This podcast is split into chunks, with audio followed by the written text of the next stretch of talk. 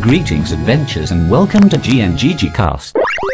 Welcome, everyone, to Good Night and Good Game, your geek news roundup for the week that was. I'm your host, James, and with me this week, as always, is my co host, Hector. Hello. And this week on the show after the news, it's time to get crazy and talk about Doctor Strange and the Multiverse of Madness. Before we start, don't forget that you can head over to goodnight.gg, where as a patron of our show, you can suggest topics for us to talk about. With all that out of the way, it's time for the prelude. Prelude. Hey everyone, welcome to the Prelude. It's time to dive into what we've been up to this week, what we've been playing, what we've been watching, what's been occupying our free time, and what has been making us happy. Hector, what have you got for me this week? Uh, let's see. Um, video games is much the same as last week. Uh, I've been playing a lot of V Rising. We're going to talk about that later. Oh yeah, it is very very good. V Rising is great. Um, also, you know, I've gotten back into Fall Guys with a couple of my friends lately. Nice, Yeah, nice. kind of like it's it's so weird to have nostalgia for the beginning of the pandemic. right, right. oh, excuse me, but um, Back we just were so hopeful that things would Well, be yeah, over back soon. when we thought, oh, we'll be out of this any month now. Yeah, probably by May we'll all be, you know, right for summer. Yeah. yeah. And uh, you know, we all just huddled inside and you know, roasted marshmallows and played Fall Guys. And, that's nice. That's, yeah, a, that's a lot of fun. And you know, and, and so we're doing it now because the world is a much darker place than it was in 2020 somehow. And uh, yeah, we just hang out and uh, play Fall Guys and compare skins and Yeah. look at all the new levels. I know. The- I know you and I have been talking outside of the show. We're we, we're thinking about bringing it back to like couch co-op. No, no, this that. is something I absolutely want to do. And if any of you are capable of that, bring back bring couch co-op back into your life. Yeah. If you have a console uh, of any kind, even a PC, you can do this. You are capable. Bring your friends over, have a drink, have a meal, Yeah. maybe just some snacks, and play fucking you know Streets of Rage or something. Yeah. What else did you do this week? Uh, let's see. Oh. Um, HBO put out a truly, truly fantastic documentary on George Carlin. Yes. Um, I've only seen the first half. Okay. Um, because it's a two-parter. And it goes deep, deep, deep, deep, deep. It is easy to forget when he started comedy because TV was in black and white, and you couldn't swear under pain of law on television. Yep. And that's where he got his start. And uh, the, the, the, the, uh, the the documentary goes into the fact that he is one of uh, one of the only comedians in history, at least one of the only American comedians in history, to be entirely self-taught. Okay. Wow. That's Uh, really yeah. impressive. Yeah, because I mean, he didn't come from any kind of comedy background. He just had very opinionated, very outspoken parents, Mm-hmm, you know, and uh, it just kind of rubbed off on him. And he decided he loved being on stage, and he Mm-hmm. loved, you know. Uh, having attention, and that's what he did with his wife. And it goes into his family and his daughter. And every like five seconds, there's a new comedian that they're interviewing about George Carlin, talking about how he was their god. Yeah, so for me, George Carlin was a big part of growing up. When I was very young, um, I really wanted to be a stand up comedian. And really is because I spent a lot of time watching uh, in my grandmother's house a lot of late night HBO. And George Carlin was a staple of late night HBO. yeah. And I was a kid who like obsessively watched it.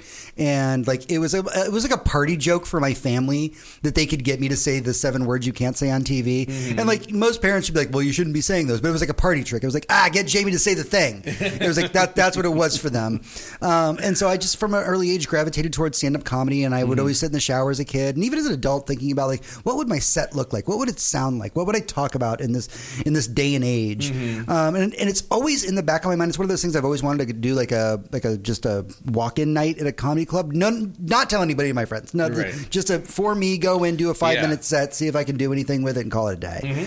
Uh, but Carlin was my uh, my first influence for that. It was watching him just talk about life and, and observations of the things around him. and, and, was brilliant. and, and how and how it was fucked up. Yeah. and, and how we could do better. Yeah. and the the, the, the absurdities that he had a, a habit of pointing out. Anyway, I'm gonna watch the second half probably tonight. Uh, one of my favorite comedians of all time. Mm-hmm. Big big thing for me. Um, other than that, uh, yeah, no, no, nothing really to report. I started watching Forged in Fire of all. Oh, things. yeah, there you go. That's a fun thing. Yeah, that, that, that's a good one. Um, but yeah, no, not much uh, entertainment this week aside from like lots of video games. We've been playing some more Overwatch. Yeah. you know that's what I'm We're, myself we're, with. we're, we're back on Overwatch 1 for a little bit. Yeah, you're, you're, you're putting up with Overwatch 1 for me, and I appreciate that about you. Oh yeah, absolutely. Because you're so not ready to play Overwatch 1 anymore. And no, I'm like, but but I you know, sometimes you got to back up your homie when he's trying to you know get his loot box. Boxes. Yeah. That's there's nothing wrong with that. I appreciate that. Not a whole lot for me either. I'm still working on the Record of Lodoss War game on the Switch. Um, it's a nice comfort food. It's games like Symphony of the Night um, just make me really happy and give me comfort su- Mm-hmm. uh, comfort food vibes. Um, he says while he is wearing a Castlevania shirt on air. um, and so I've been having a lot of fun with the Record of Lodoss War. Um, I've been watching a lot of YouTube as I normally do. Um, one thing I have been doing is a comfort food thing. Is I whenever I've had a rough week or just things are kind of kind of tough all around, um, Marvel shows tend to be a comfort food for me or Marvel movies or something. I'll just put one on and I'm really happy about it, especially like during the holidays. I'll put on like Iron Man 3 or, you know, any of that kind of stuff. But in this week, instead of going down the rabbit hole of rewatching things that I'd already rewatched, um, I put on something I've been very behind on, which is the Disney Plus series uh, Marvel Assembled. Oh, I love that series. And if you haven't seen it, Marvel Assembled is kind of a behind the scenes series. The first six episodes are kind of done as like one uh, series block, and then the other ones are one off episodes. So it may come up funky in your search results when you go to go to find it. Um, and yeah, I was really behind. I watched the one on uh, Black Widow. I watched the one on Shang Chi. I watched the one on uh, uh, Hawkeye, which is fantastic. Oh, yeah. One of the reasons I wanted to bring this up is that I know that not a lot of people had a very high opinion of the Eternals, Mm-hmm. and we did walk away from it going like, you know, it was a really beautiful movie. I just don't know if I really loved it. Right. Right. Like I don't feel I, I didn't feel a need to like tell anyone about it or watch it ever again. Right. You know? And I will say that even if you even thought a little bit of like, oh, at least the movie's pretty, going back and watching the assembled on the Eternals is a really beautiful thing, actually, mm-hmm. because the way that the writers and directors and and all the artists behind this movie talk about this movie you could tell it was ambitious. And i will give it that. I will mm-hmm. use the word ambitious when you talk about the eternals. Oh, yeah. and it had the biggest potential to fail and in a lot of people's eyes it did fail. Mm-hmm. But i think that the things that it did succeed in it, it succeeded in beautifully. You know like crash and burn beautifully if you're going to do it. Yeah, and that's what the eternals did. Mm-hmm. And i think that is honestly it wasn't a movie that i was wanting to really go back and rewatch. I think after watching assembled i would like to give it a second pass Yeah, no, absolutely. And that that is definitely the feeling I walked away from too. And you're absolutely right because there was so much writing on the Eternals like if you're going to introduce a brand new large ensemble cast and you don't have James Gunn, Right. Uh, you know, then and you're not and your theme isn't family and the movie isn't funny, how are you going to make us care about these characters? And it turns out it's very very hard. Even though they are all acting their asses off and doing very well, it was hard to get to know the characters over the course of the film. Yeah. And it was even harder to care about them once you get the revelation at the end of the movie. Yep. So I think that was the aspect of the movie did that didn't work, but like everything from like the actors to the costuming to the the the, um, the imagination and all of the like interesting eons old technology and you know stuff like that the way all of their powers worked, the way all of their you know relationships worked was was really really cool. Yeah. I just you know I, do I wish I liked the movie more? Yeah, but you know and I've watched a lot of YouTubers talk about the Eternals, mm-hmm. and a lot of them didn't come out and blatantly just like shit on the movie. Mm-hmm. One of the more common consensuses about the movie is, y'all, if you've read the comics, the Eternals is hard to adapt mm-hmm. because it's not necessarily a great comic. right. And so it isn't really the fault of anything other than kind of the source material. Mm-hmm. Even with Gaiman working on like a, an entire book of the Eternals, like it is a rich history. This is Jack Kirby trying to inject philosophy and re- religion and like all these like really interesting new age concepts into a book that was really kind of meant for somebody who was like really stoned and Yeah. like wanted to read something cosmic. Yeah, and the final point I'll say on the Eternals is let's let's all remember what it wasn't when it came out. Nobody outright made fun of it. Nobody said it's Morbin time about Right, the Eternals. right, you know, there- exactly. there, there was it didn't get memed on. People were just like, "Huh," when they walked out and realized that they probably weren't going to have a watch party at home in three months when it came Right. out on Disney Plus, and that left them disappointed. Yeah. And if that's a low mark for a Disney show, for a Disney, uh, for a Marvel movie, then okay, I, I'm I'm all right with that. I still But- better than the Dark World. Absolutely, but to but but to bring the point back around to the assembled series, I, I just want to say really quick that there's a dirty little secret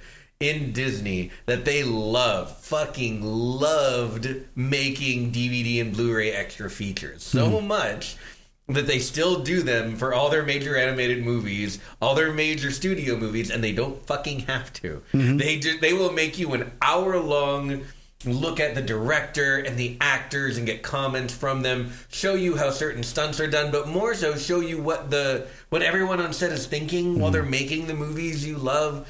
They do it for everything. They do it for you know, there's the Book of Boba Fett's there. You know, I still need to watch that one. yeah, that one's wonderful. All of the Marvel, most of the Marvel movies are there. Every MCU show that has been on Disney Plus, there's one for all of those. Yeah. Um, there's there's one, and I've talked about it a few times because I think they went really overboard. But there's one for Frozen 2 that's twice as long as the actual movie. Wow. I don't know. There's someone, some YouTube video essayist got in charge of that project, Hmm. but like it's great, and I watched the whole thing more than one. I will say, and by the way, before you go into Assembled thinking it's going to be just like an hour of them like dick stroking the movie, which I mean it is, it is them like talking mm-hmm. about the, the craft and their art. They're also willing to like talk about the the, the dirty things. Mm-hmm. Um, in Shang Chi, they start off being like, "So right, this came from a really racist comic." Yep. And like they just they call it as it is, and they said, but but the question was, how do we fix it? How do we make it modern? How do we make it not racist? How do we mm-hmm. do these things? And I think that because they're willing to say the bad, it makes the good feel a little bit better because at least they're self aware of the bad. Yeah, absolutely. And it was like um and Disney has been slowly figuring out how to how to talk about this in a way that is socially acceptable for everybody. And they've honestly put more effort than I've seen a lot of companies do into actually striving to go in that direction. Yeah. With everything they do. I mean, because they, they hit it out of the park with Black Panther because the first comic they decided to adapt for a black superhero was written by somebody who was fucking trying to do that. Yeah. Not someone who was like making a stereotype out of like an old American like stereotype of something from a long time ago. Like Yeah. they were like like they were very centric about it. Um, so yeah, th- this one took a little bit of explanation, but uh, th- th- they do do well with those things. At least they have been lately. Yeah, fingers crossed it keeps going that direction. Yeah. All right, that is everything that we have for the prelude this week. We're going to take a small break, and when we come in on the other side, we'll be going to the news in the weekly raid. The weekly raid. Hey everyone, this is the weekly raid, our news highlights for the week. A new horror IP was announced this week called Winnie the Pooh Blood and Honey. No story elements have been released to the public, but what we do know is it is a horror retelling of the legend of Winnie the Pooh. Note, Winnie the Pooh did enter public domain over the last year, making this film possible. God bless public domain. Right? I love that this is the first like thing we're doing with Winnie the Pooh. Is grabbing something that was notoriously Disney and turning it horror? Yeah. Because Disney has hands down tried to prevent IPs from getting. But that, but that's so good. Like, think of all the things Winnie Pooh can, Winnie the Pooh can do now. Yeah. it's going to be awesome. People have talked for years. Probably it was probably the millennials that first pointed out that like all of the characters in Winnie the Pooh are a certain like form of like mental health disorder. Yeah. on behalf of Christopher Robin, mm-hmm. and. I would love to see that explored further. Mm-hmm. I, I would watch an entire series on that. Probably something very Paddington Bear like. I, I would mm-hmm. love that. That sounds great. But um, yeah, By the way, there are images of, this out there. If you just like literally Google like Winnie the Pooh horror movie, there's some pretty Oh, yeah. terrifying images of it that already exist right Get now. ready so. to, to give people around you nightmares. Yeah. Uh, Daredevil is coming back to Disney Plus. According to Variety, Matt Corman and Chris Ord are going to write and executive produce a new series for Disney Plus. The pair have worked on shows together like The Enemy Within and The Brave. We also got confirmation this week that Krysten Ritter will be playing Jessica Jones, but for an unconfirmed project for the MCU. Awesome. This is everything I wanted. Just all these things. yeah, just just give me these things. Disney, you're doing it right. Keep keep doing it. I feel like I'm just waiting for the Luke Cage announcement. yeah, yeah. No, they, they can't do these two and not do Luke Cage. The, the only one they're allowed to leave out is Iron Fist. Yeah. And if they do, I'll never stop laughing because they looked at it and went, uh, "I don't even want to try to fix that." Yeah, that's very true.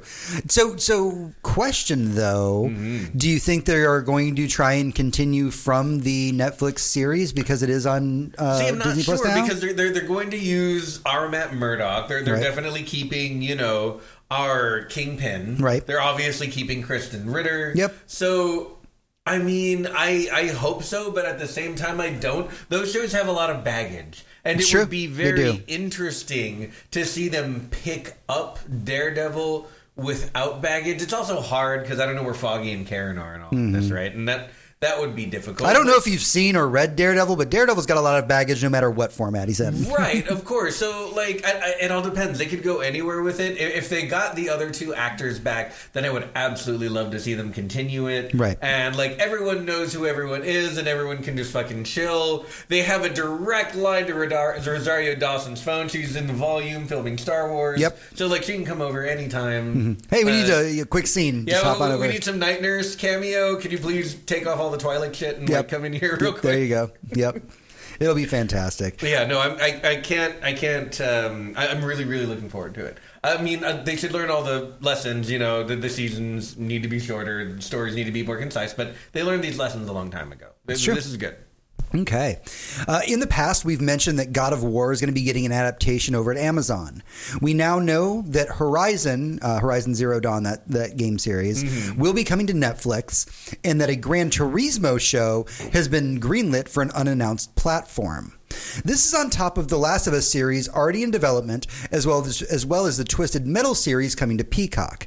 Right now, it seems Sony is really hitting the big and small screens hard with their IPs. Okay, so You have feelings, my my two biggest feelings might be the most obvious. okay? What are your feelings? Why are we making two television shows about video games that are about cars? Okay. How well, So you're specifically talking about Gran Turismo, Gran Turismo and Twisted and, and Metal. Twisted Metal. Maybe, maybe, maybe we could inject a bunch of like personal lore into the Twisted Metal universe and try and do some kind of Mad Max thing. Which I This think sounds- that's what they're probably doing because Anthony Mackie signed on for that. Right, and this sounds to me like I mean I really do miss Blood Drive. If they made Mm-hmm. like a Twisted Metal show in the theme of Blood Drive, yes, hundred percent in. Blood Yep. Drive was a show. Um, God, was it on Showtime? I, I forget. It was one of the last trashy shows ever made. Like like straight up trash. Like they were trying to like like like a little bit of gore, Sam Raimi style, titties everywhere, tons of sex appeal, fast cars, and the whole point of the show was that the cars. It was a they were- grindhouse. yeah, it was Grindhouse. basically. Very much Grindhouse. That the cars they were driving cross country in a race to the death, where only the winning race team gets to live, and all the cars are powered by actual human blood. Okay. Yeah. So that was a great show. And if we can do something like that with Twisted Metal, that sounds fun. How do we make a show about Gran Turismo? I don't tell me know. I'll wait. That is weird. That is Yeah. a weird choice to me because it's like, The, the, the most interpersonal part of the Gran Turismo game is the menu screen where you see your garage Yeah. and the little French cafe and all your cars and Yeah. the next race you're going to go to. Yeah. Mm-hmm. And there, there's no people in it. There's no people in the game except for like sports cele- uh, racing celebrities or racing announcers. yeah, and, and, and like if you're wanting stat. to say like, oh, well, we'll make it like you know, I mean, because Gran Turismo always takes place on like the big mega tracks and everything. yeah, right? like all the real stuff. Like right? if you're telling me like you want to do something street racing wise, I'm like, then I want Initial D. I don't want Gran Turismo. No, and if it's about know? like like racing real cars on like real tracks in the world the way they really do in competition, I, I guess you could make that compelling, but not for a whole TV show. Like, Yeah. I, I don't. I don't know. I guess it's, hard to make racing exciting. It's like film. it's like what is your demographic here? Is it video gamers or is it people that are just really into Gran Turismo who are Yeah. usually really into cars? I don't know. It may just not be the show for us. Like, it could be. It could be. It could be like like the like FIFA games. You know, the people they love watching FIFA, they love playing FIFA. Yeah. it's their whole thing, and they dig it. Maybe there are people who love watching car races and love playing car races, and now they're going to mm. get to watch a whole show about it.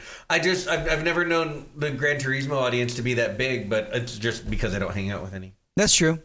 Uh, speaking of Sony first party titles, it was announced today that the PlayStation 5 exclusive Returnal will be coming to PC via a Steam listing for it. Fuck yeah. This makes sense as Sony is projected to make about $300 million from PC releases alone this year. Good on you. Keep doing this. Do it more. Do it with everything. I mean, the numbers don't lie, right? No, I they mean, don't. And, the- yeah, and, and it's been long enough. We need Ghost of Tsushima on Yep. PC. We need. I mean, we already have God of War. Um, we need that, and then uh, Horizon Forbidden West. Like, Blood- like, let's keep- Bloodborne? yeah, uh, well, Bloodborne, obviously. Let's keep cranking them out. Blue Blue Point is working on that. Don't Right, worry about right. it. They, they, they've got that. I, I, I pray that they just have that in the works. We may know more by the end of the year. That is very true.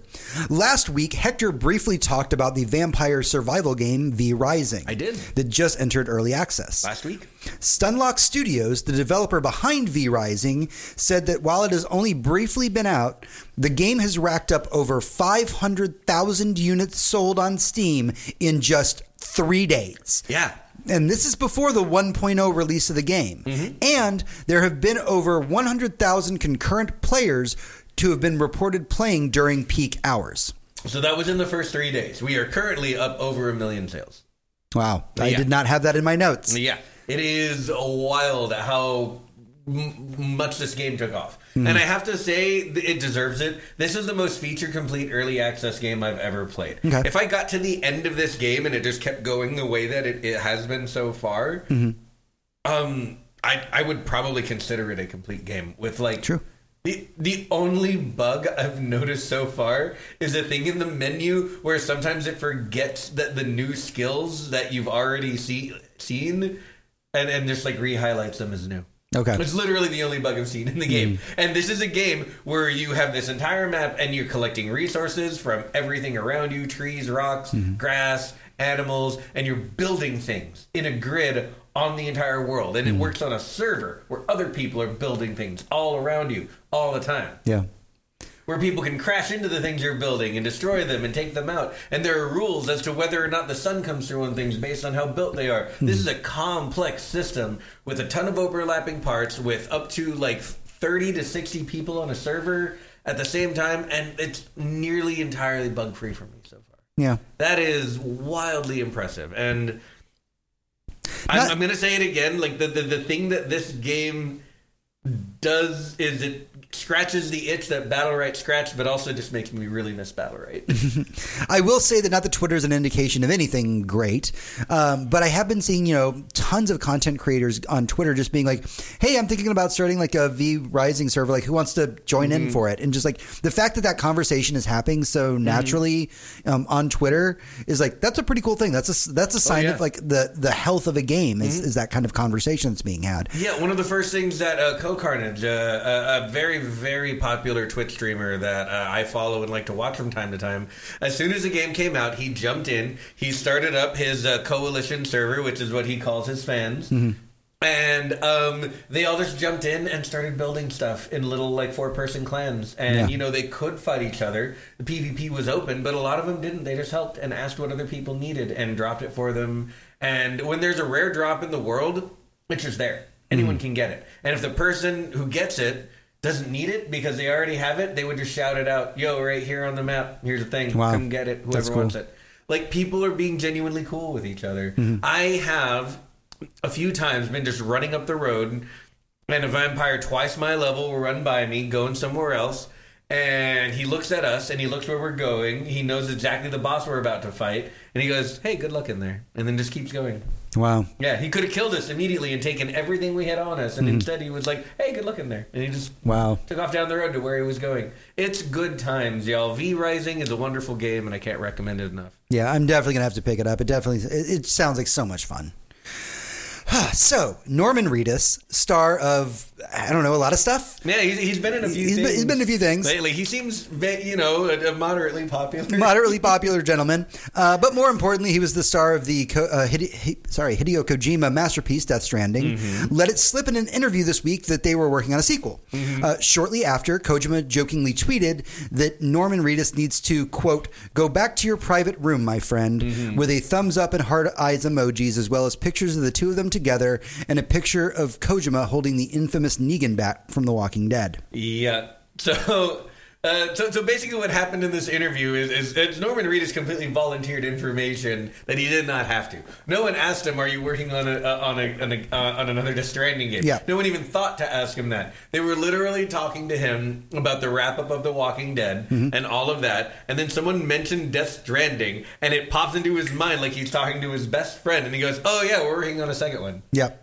Like just like that. And there's something kind of wholesome about that. It's true. Like because we like news just doesn't get dropped that way anymore, and it's just so much fun. And the fact that Kojima was like, "Ah, shut up." Yeah, like like bro, it's not even close to being ready yet. Like please do Yeah, not like let this people are gonna ask me for a screenshot, and I'm gonna I'm gonna send the request to you. Right, exactly. Yeah, I love everything about this. Obviously, Death Stranding was my game of the year the year it came out. It's Mm-hmm. one of my obsessions. Um, I'm really into the lore. I will watch an eight hour video about Death Stranding to fall asleep Oh, yeah. any day of the week because it's so fantastic.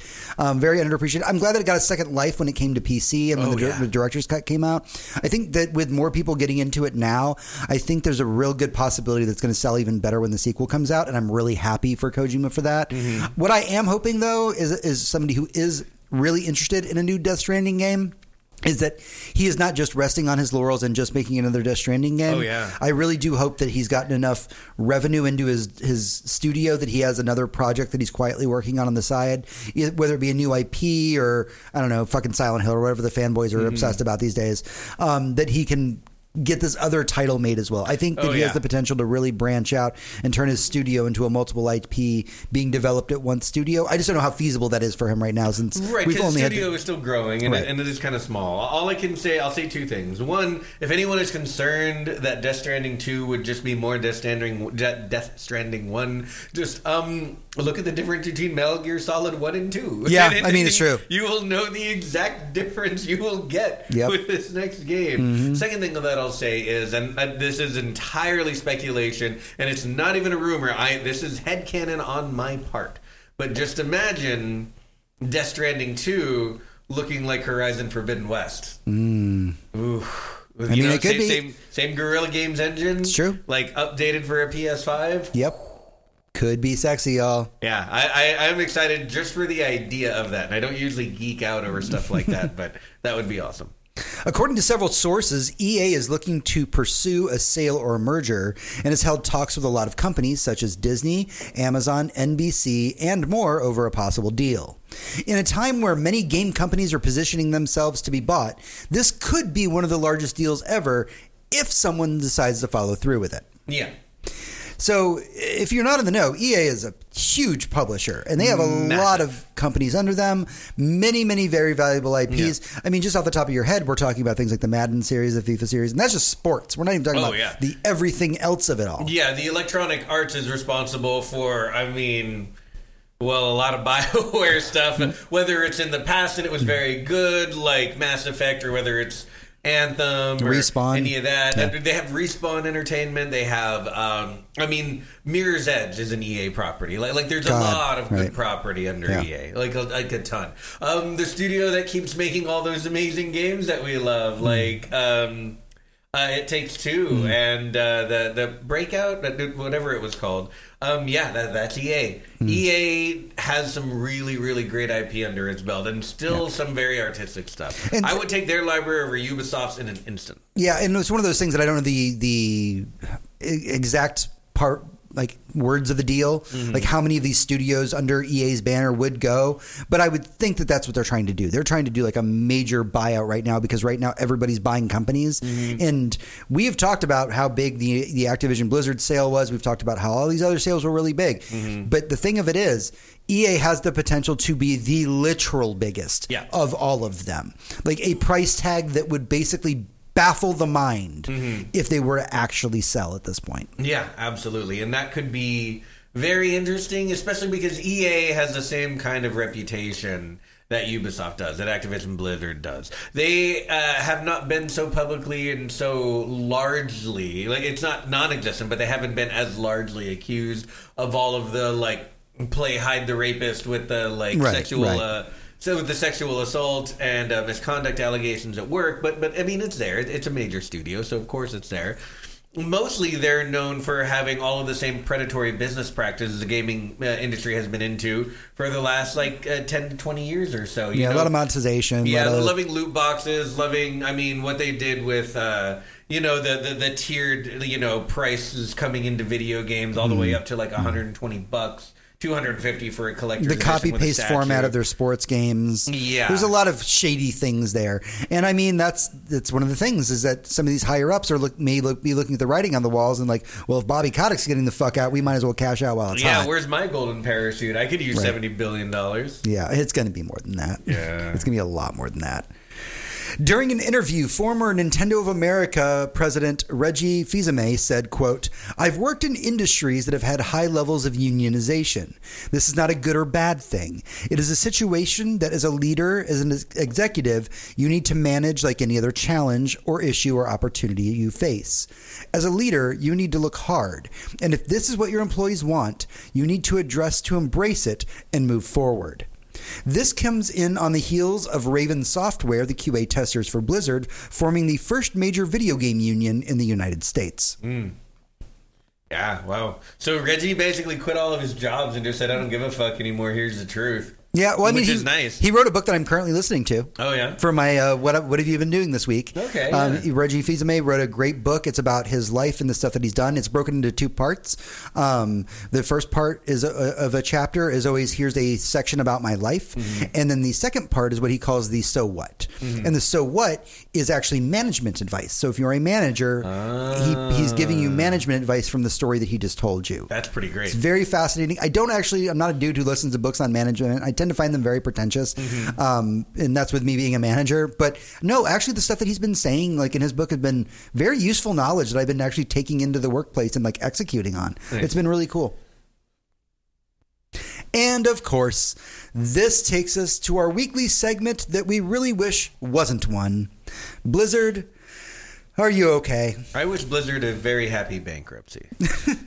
First up, the National Labor's Relations Board has determined that Activision Blizzard has illegally threatened its staff and enforced a social media policy that interfered with their rights as workers by threatening them um, by by putting these things into place that impacted all of their rights. Activision Blizzard has been asked to arrange a settlement. Should it fail to do so, the National Labor Relations Board will issue a complaint against the company. The policy, quote, accused Activision Blizzard in an unfair labor uh, practice filing of telling employees they can't discuss wages, hours, or working conditions, enforcing an overly broad social media policy against workers who, quote, engaged in protected or concerned activity, i.e., their right to organize or discuss unionization, and threatening surveilling such employees. This is so incredibly illegal. Like they like like this isn't even just like a, this is a shady thing for companies to do. Everyone in America, every single worker, no matter what your work policy says, I'm I'm looking at you, Walgreens, and then fucking Right. CVS and everyone else. No matter what your work policy says, they cannot keep you from discussing how much money you make. Hmm. They can't keep you from doing it at work in front of customers. You can discuss how much money you make with everyone around you, talk to them about it, and plan. That's all okay. Plus, if more than one of you goes to ask for a raise at the same time, I just learned this, they can't fire the both of you. Mm-hmm. They cannot take action against two people if they collectively come to ask for a larger salary. They can only do it if you go alone. So just, you know, realize the power of your labor and carry it forward. There's a great uh, quote here in chat saying, "What good things has Blizzard done since they've merged with Activision?" Uh, saying uh, Warhawk says, "You know, I miss the old Blizzard." Uh, honestly, man, that's the reason that we keep having these conversations every week. Is that we were two people that were, you know, raised on Blizzard. We played all the original Blizzard titles. We Oh, were yeah. we were fans of them. I'm literally sitting in an Overwatch chair. I, I always shield that every week, but I am.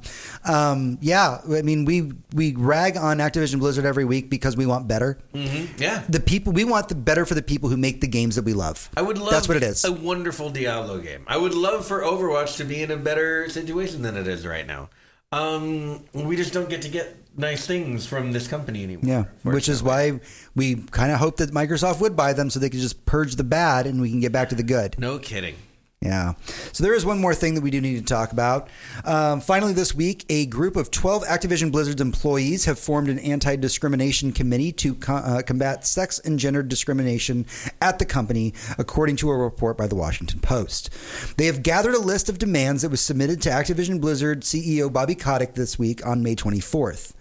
The list of demands is about four pages long and, quote, demands that workers should be able to meet with the Equal Opportunity Coordinator on Diversity and Inclusion Initiatives, as well as end undocumented chats with human resources, and a restriction on retaliation against employees who file disputes, as well as the creation of a trans, uh, sorry, employee trans network, similar to how the company already has a women's network, in order to support employees before and after a transition, including software tools that wipe employees' dead names from uh, employee records are also included in that list. That's pretty badass, honestly. I mean, That's they, cool. They all sound like pretty fucking reasonable demands to me, don't they? Very, very reasonable and easy. Easy to implement, and honestly would make me feel pretty great if they were there. Yeah. Yeah. I mean, like literally, Bobby Cock would just be like, "Yeah, that's good. Checkbox. Let's Yeah. let's do this." Like, like, why, why would you not? Yeah. Is the question. that is the question. Yeah, it's not like it's too expensive. It's a billion dollar company. They're Mm. asking for nothing, and they would be quieter if you gave it to them. Anybody Yeah. fighting this type of stuff is It, it would make them look better to the people they're selling to. Yep. Yeah, it's absolutely crazy. And yeah, it's just one of those things that one week, one week we will go through without a blizzard incident. We need a sign on our back oh, wall. Oh, yeah, days, weeks without a blizzard, incident. Like that's what we need to have hanging up at all times. Yeah. Like I want to put some like fancy artwork on the wall for everybody, but at this point, we just need a days without a blizzard incident sign yeah, and just we'll, go with we'll that. mark up some poster board like we're you know fifth graders doing a science project and just have little cards. Yeah, it'll be great. All right, that is everything we have for the news this week, but stick with us. And on the other side, we're going to be talking about Doctor Strange and the Multiverse of Madness in the boss room. It'll be easy to make this sign. We'll only need the number one really for the cards. Boss room. Hey everyone, welcome to the Boss Room, our main discussion for the week. Sometimes related to the news, sometimes not. This week we are jumping into the multiverse of madness. There will be spoilers ahead, and we're just letting you know that now. So with all that out of the way, let's dive right in. So we saw a movie. We saw a movie. We did it. It was hard. It, it, it was hard to get tickets. It was hard to get tickets to the Yeah. We, we ended up seeing it in the middle of the week. Yep. Uh, like on a Wednesday afternoon. Uh-huh. Yeah. That we didn't even have the full could- movie crew there. I had to take the other half of the movie crew later. Yeah, that's how that's how packed getting to this movie was. Yeah. and it, we were like three weeks past the movie being out at that Oh point. yeah, we were we were going into weekend three. Yeah. Uh, by the time we got to like like yeah coordinate a, a time to see it because the weekend was already untenable. Yeah, like every time we would check Alamo Drafthouse, it was just like they're all packed. Sorry, Mm-hmm. like it was ridiculous. So, did the movie to you hold up to the fact that it was sold out at every show? Yeah.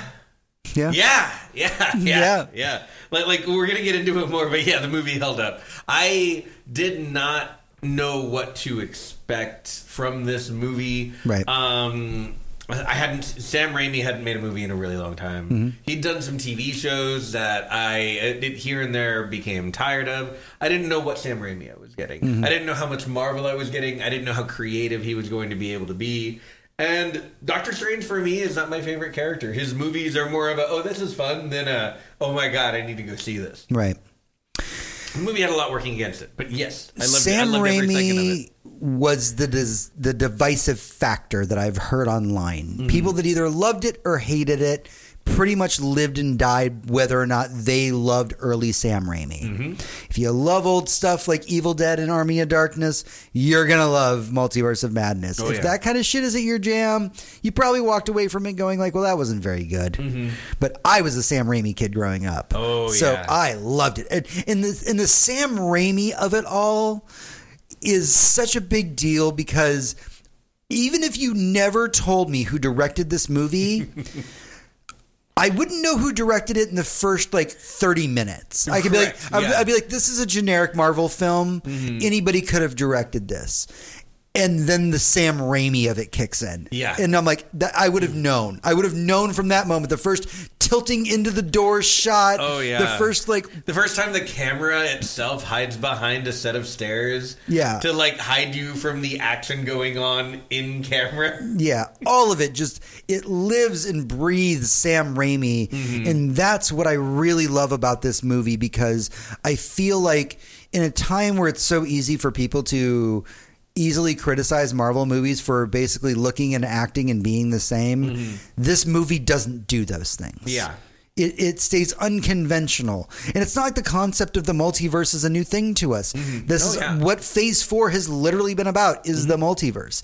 But this movie felt like the accumulation of all of that and in a very bombastic and silly and dark, like darker than most Marvel films get kind of way. Oh, yeah. And it's not like something in the rain Batman, but it's like, you know, like it's still like pretty fucking bad. Like, yeah, yeah. Th- this movie, um, it went a little harder than most Marvel movies go. Even like the Russo brothers ones. This movie really went into it with the gore, with the spooks. There's some jump scares in there. You know, they're baby jump scares, but they're still jump scares. That's Hmm. Yeah. not something we get in Marvel that isn't accompanied by a joke usually. Yeah. You know, we get a little bit of body horror. We get all kinds of things in this movie, and uh, yeah, I would say like if I had to split it, it was definitely more of a Sam Raimi movie than it was even a Marvel movie. Yep. Because we got Doctor Strange, but there was very very little team up until we get to the end, and it's with characters we don't know.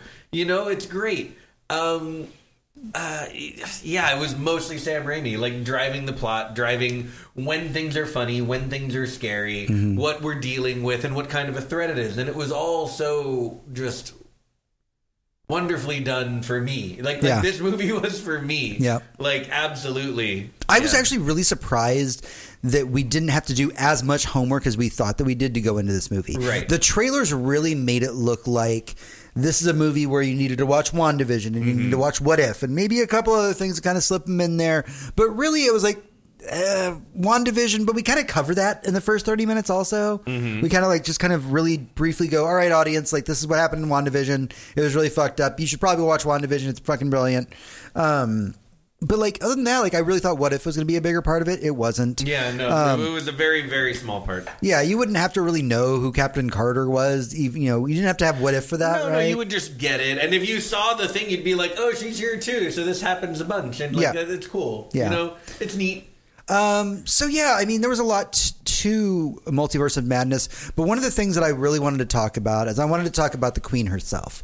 I want to talk about Elizabeth Olsen. I want to talk about Wanda Maximoff, the bad guy of our movie, who, by all accounts, didn't believe that she's a bad guy. Yeah, yeah. No, this is um, man, that character Elizabeth Olsen, man, just like Yeah. strapping that acting role right on and Mm-hmm. just chewing it up and loving every second of it. Playing the emotions like tight and strong and like angry, but the way that like a mom is angry. Yeah. A mom who someone took their kids and she wants them back. And Mm-hmm. no matter how much that's, that isn't the situation, that's how she feels.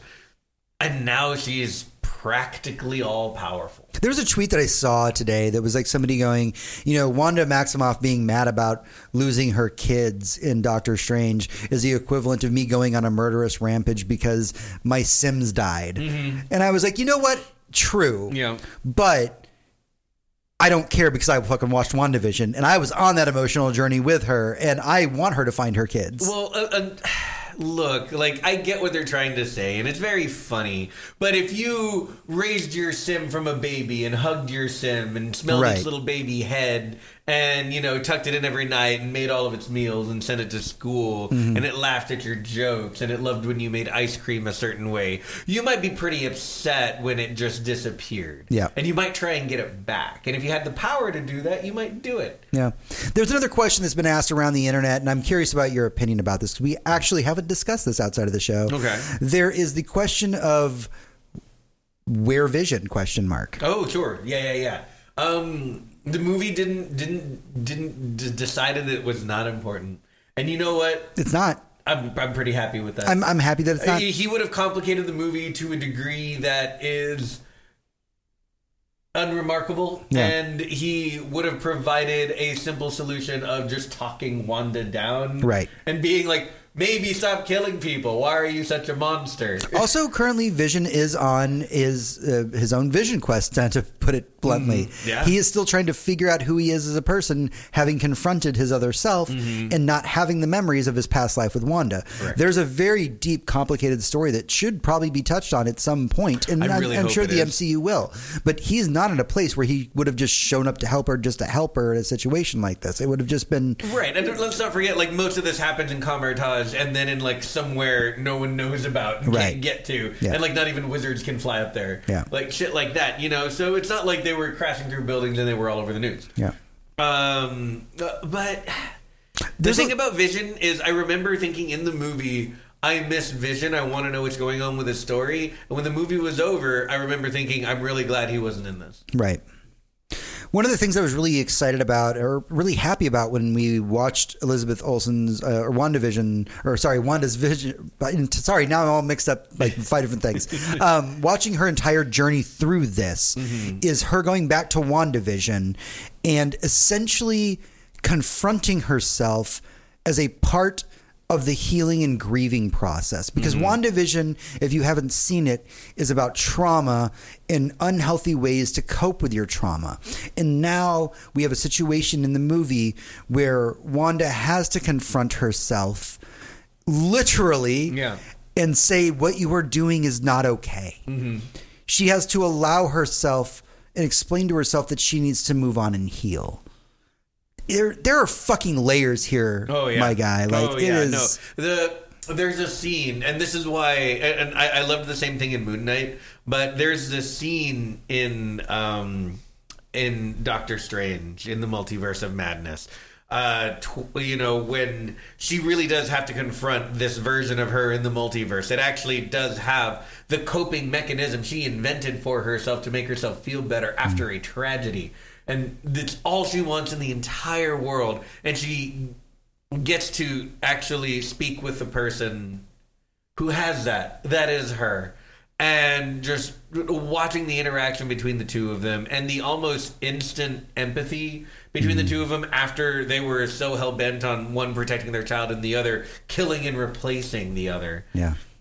There's just this understanding there of like, man, yeah, you must be going through a lot even though you just tried to kill me. I, I promise you these kids are taken care of. I promise you they're loved. They're just not yours. Yeah. And yeah, it's it's some of the best acting I've ever seen her do, and we're gonna get more. I hope because yeah, she's good and she needs to be in a lot more of everything. Yeah. Yeah, uh, can't can't trust that enough. Uh, Elizabeth Olsen knocked it out of the park in this. Let's talk about America Chavez. America Chavez, that was out of nowhere. Out of nowhere. Yeah, like I don't, I didn't know who America Chavez was before this when I saw the trailer because She's a Puerto Rican? Yes, She- I- I- she- or Dominican. she- Dominican? She might. Yeah. I, I apologize. I yeah, cannot no, remember. no, I, I, I, yeah, I, I should know based on the flag on the the, the, the pride flag on her Yeah. lapel pin is in the shape of the country she's from, and I just can't remember which flag it is. yeah. You knew it at the time we were in the theater because you said it immediately. I did, and then and now I'm confused because people keep confusing it. and Now I'm not sure. Yeah. But anyway, I'll, I'll, I'll look it up here in a second. But anyway, yeah, the first time I saw her in the trailer because of the whole star thing she Yeah. had going on, I I thought she was um, going to be uh, uh, Miss Marvel. Right. You know, um, but no, it, it's a completely different character Mm-hmm. out of nowhere that has the world's most ex machina power of all time. Absolutely. Yeah, it's literally I, I, I, I punch a hole and I pull out what I need. Yep. The, the and, and that's or, or we go somewhere we need to go. Mm-hmm. And yeah, her whole arc was amazing because it's something that isn't overused and something clearly defined right at the beginning is rare Mm-hmm. and the way that you deal with a lot of the things in the story that are like ultimately powerful is that there- there- there's only one or they just go away which i, I was appreciative of Mm-hmm. because the less complex shit we add to the mcu going forward is probably Right. That was a big, a big plot point in the movie, right? Where it was like, you know, people who have lives in other multiverses can dream. She does not dream. Mm-hmm. Right. Ergo, she is the only one of herself. Exactly. So you can't. There, yeah, there, there aren't a ton of her that can just open doors willy nilly. Right. Also, the power that Wanda drew on to make herself, you know, the ultimate uh, witch. Hmm. Um, she basically destroyed that in every multiverse. So there's Hmm. not like, uh, oh, you know, Thanos. I resurrected Thanos, and he has the Darkhold, and he has one of the gems. you know? Right, right. And yeah, we, we don't just like do power escalation battles every six years because let's Yeah. not do that. Let's let's be more creative than that. Yeah. But um, yeah. Speaking yeah. of the Darkhold, speaking of had to bring that up real quick because if you didn't know this was a fucking Sam Raimi movie, that sure as fuck was the Necronomicon we Oh saw. yeah, like the like the Darkhold was a book in like in, in the in the show, right? In WandaVision.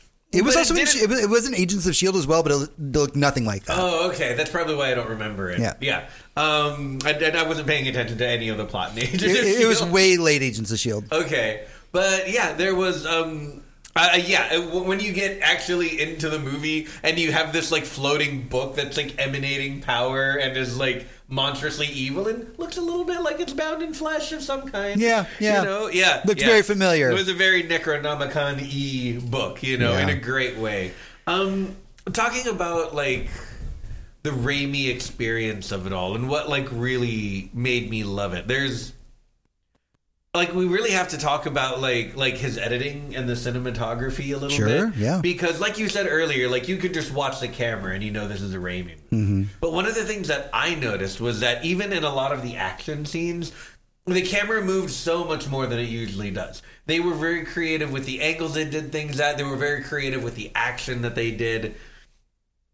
And yeah, even when just talking or in certain situations, the camera just moved, man. It was flying around. Yeah. It was, you know, being a part of the action in that very Raimi kind of way, and I loved it. You know, mm-hmm. it was just so well done. The way that the movie is edited makes me really want to talk about the music. yeah, sure. Yeah, go that, for it. that Danny Elfman score. Ooh boy, That Danny Ooh, boy. Elfman score is literally its own character in the movie. Mm-hmm. I swear to God, you're gonna watch the movie a second time, which I've done, and you're gonna realize that the actual soundtrack is commenting on what's happening on screen all the time. And sometimes it's really funny, and uh, sometimes it's poignant, and sometimes it's a little scary. But it's just always there. It's a constant companion throughout the thing, and it's kind of just subtly hinting at what you're looking at. My favorite example, and the one I'm sure most people who are listening to this noticed, was when Professor Charles Xavier comes on screen. Mm-hmm. In the big yellow chair, mm-hmm. you know, just being Patrick Stewart, you mm-hmm. know, all nearly 90 years of Patrick Stewart. And uh, ninety glorious years. Absolutely, the most glorious of years. And he goes on, and they decide to play a very short snippet of the theme song from the X Men cartoon from the 90s. Yep. a- As he hovers onto the scene. And I was absolutely giddy. Yeah. I was just like so joyful in that moment. Uh, They, they, they do little things like that. There's subtle little jokes literally all the time that it's just a part of the soundtrack. Mm-hmm. The movie, keep, the, the, the music and the soundtrack keep you in the movie in a way that most Marvel movies do not do at Yeah. all. And uh, yeah, let's let- let's have more personality in our soundtracks. So that actually takes me to my next point that I wanted to talk about, which was guest appearances. Mm-hmm. So of course we had our Charles Xavier, right? Uh-huh. Uh, we had our.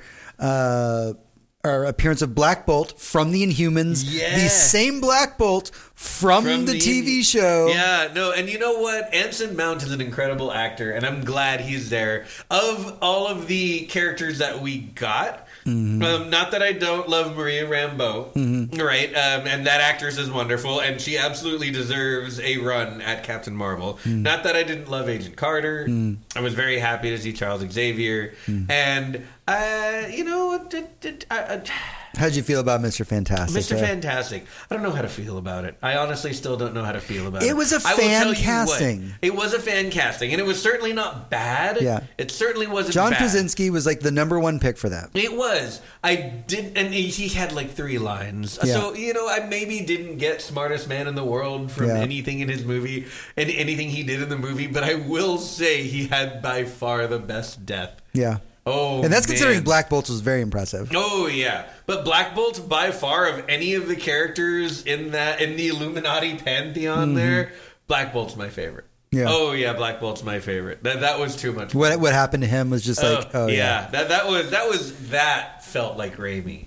That uh, all of those kills were just so brutal in Mm-hmm. the best way. Those all really felt like like Raimi kills. There's something that a lot of YouTubers have said, um, and several that I've seen, and that's that when Black Bolt comes out in his outfit, it almost feels like they're making up for the fact that the TV show outfit was so bad Oh, by like TV really was- like really overdoing it with him. Like we're gonna make Black Bolt look good. Yeah, we're gonna put a tuning fork in his head. Yeah, we're gonna give him yeah, like, like the thing. angles, like the, Yeah. the, the black suit. Oh yeah, Yeah, John Krasinski. I mean, it was a fan cast. It was cool to see it there. I, and and look, and He's look, bad at all. guys. I please don't bring out the pitchforks for this one. I just really don't want to see him as Mister Fantastic. No, there's no point anymore. I mean, like he's. I would rather see like Raul Coley be- get it. Yeah, Like, absolutely. Like, we probably have to start him young anyway because, like, you can't just have the smartest guy in the world show up and everyone, and he's like 40, and everyone's Right. like, what the fuck have you been doing? Yeah. Where were you 10 years ago, bro? Yeah, uh, yeah. The guest appearances were all great. Of course, one of the all one of the ones that we haven't mentioned yet is obviously this is a Sam Raimi movie, Ah. which means Bruce Campbell will show up at Bruce some point. Campbell will show up and someone will humiliate him by spilling something on him. Yep. Yep. That, It was that's great. because it's a Sam Raimi movie. Yeah. And yeah, Bruce Campbell will do something great. And he had by far the best end credits, the best after credit scene Yeah. of any Marvel movie. Yep, it was fantastic. So we have to ask the question because we're comparing multiverse movies. No, we're not going to talk about everything all all at once. This No, does not count. there- no. Um, No, there's no this and Spider-Man: Far From Home. Okay. Which did you prefer? Um. Oh, that's tough. That's tough. It is a tough question. It's it, it, it it's it's hard because It feels Look, very- the, the Spider-Man one goes back to like deep parts of my childhood. Mm-hmm. Like I'm pretty sure like that those first two Spider-Man movies were some of the first movies I owned on DVD.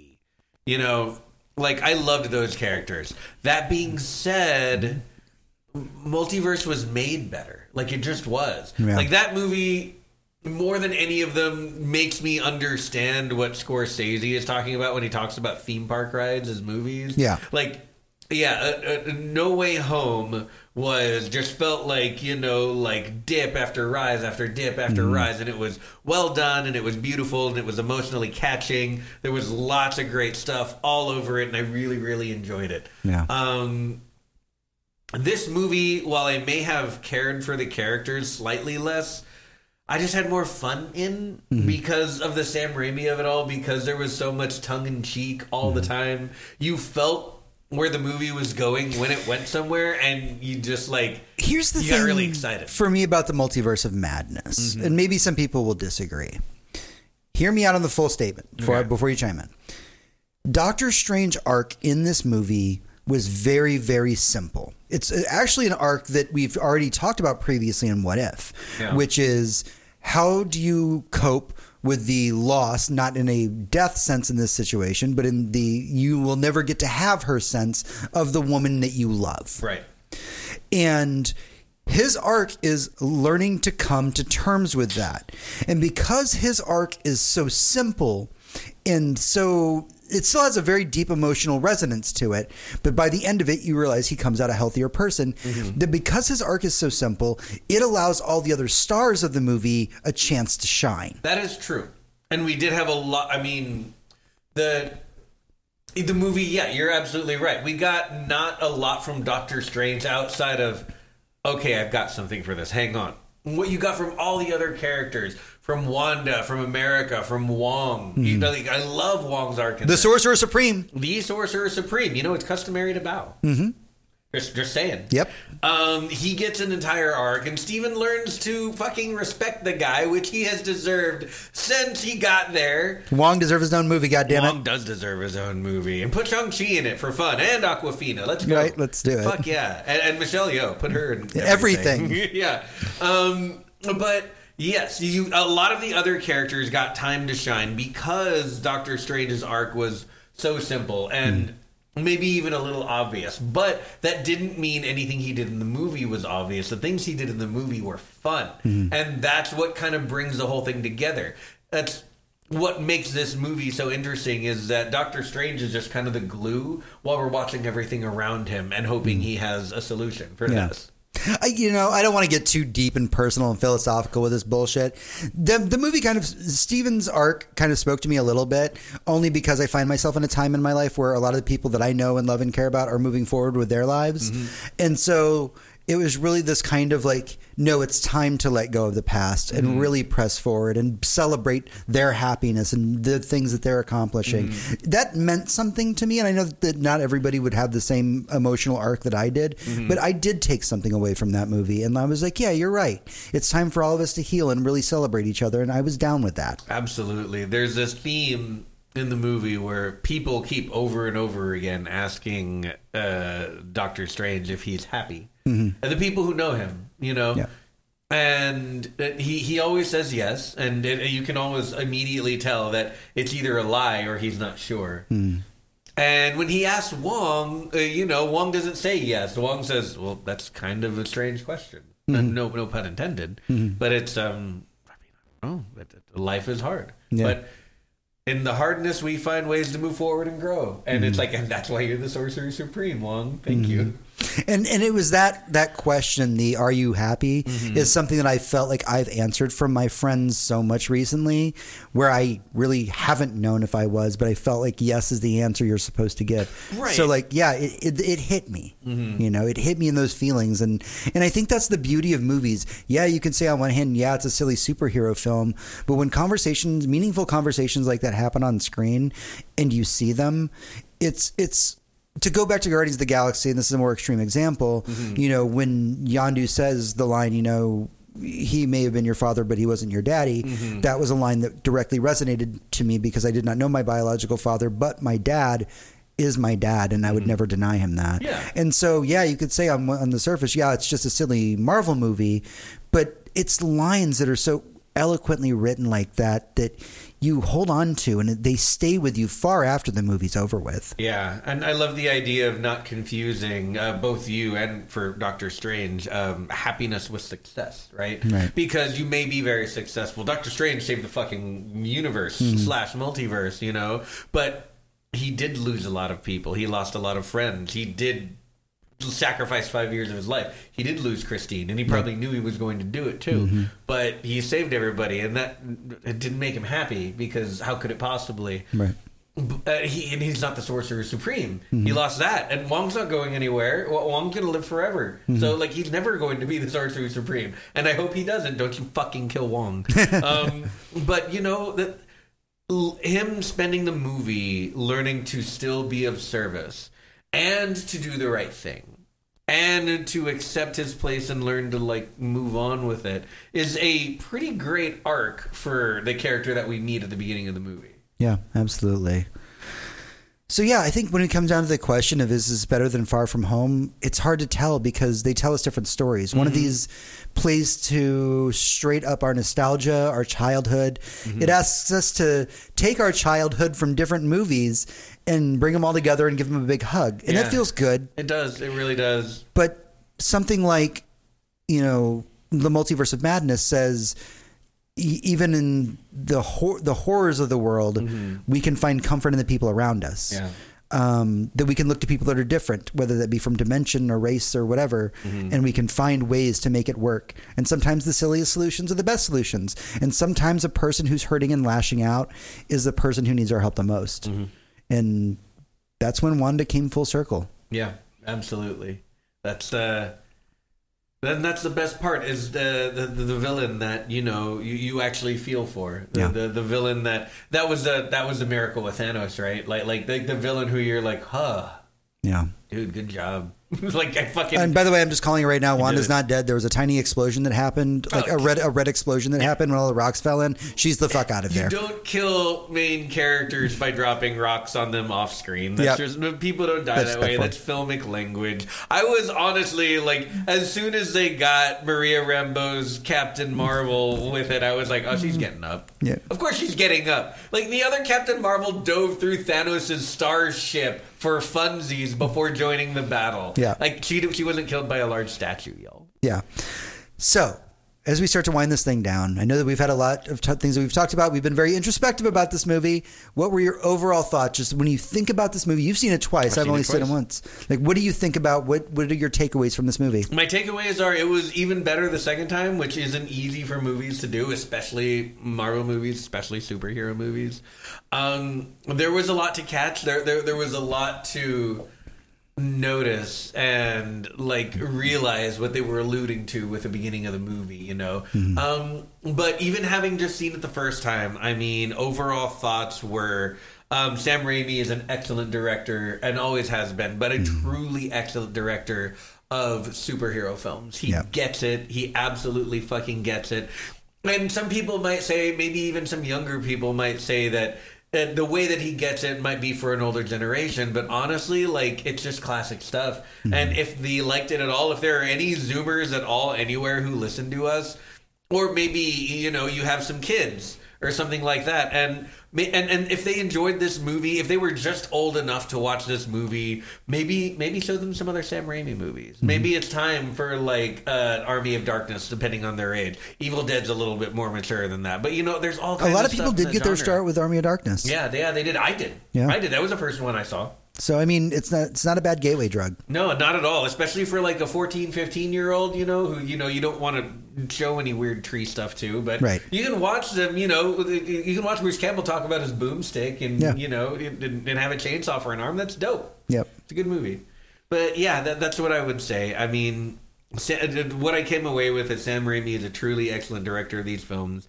And if they do another Doctor Strange movie, I think it's just his. Yeah. Like, like I think it's his the way that Taika has Thor, you know, and the way that um, Mm-hmm. James Gunn the has way that Guardians. James Gunn has Guardians. You know, Yeah. the, the, that's theirs. Yeah. And why would we have anyone else do it? I think Sam Raimi just made himself one of those. Yeah, absolutely. Uh, for me, I mean, I've already let a lot of my feelings out about this movie. It was very deep. It was very personal. It was very fun.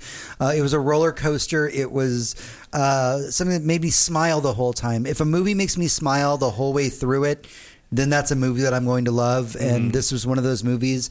Um, you, I was almost jealous because you went and saw it a second time. Because like, man, I want to, I want to watch it again right now, just while we're talking about it. Yeah. It's, I, I'm sure it'll be on streaming here within a month or so. Yeah. And yeah, we'll we'll do a watch party. yeah, yeah. just and just watch it again. There was Hell just yeah. there are so many things to take away from it. And it was one of those movies that I was so happy to see so many of the YouTube creators that I follow like get online immediately afterwards and be like, "Bro, we need to talk about this fucking movie." Mm-hmm.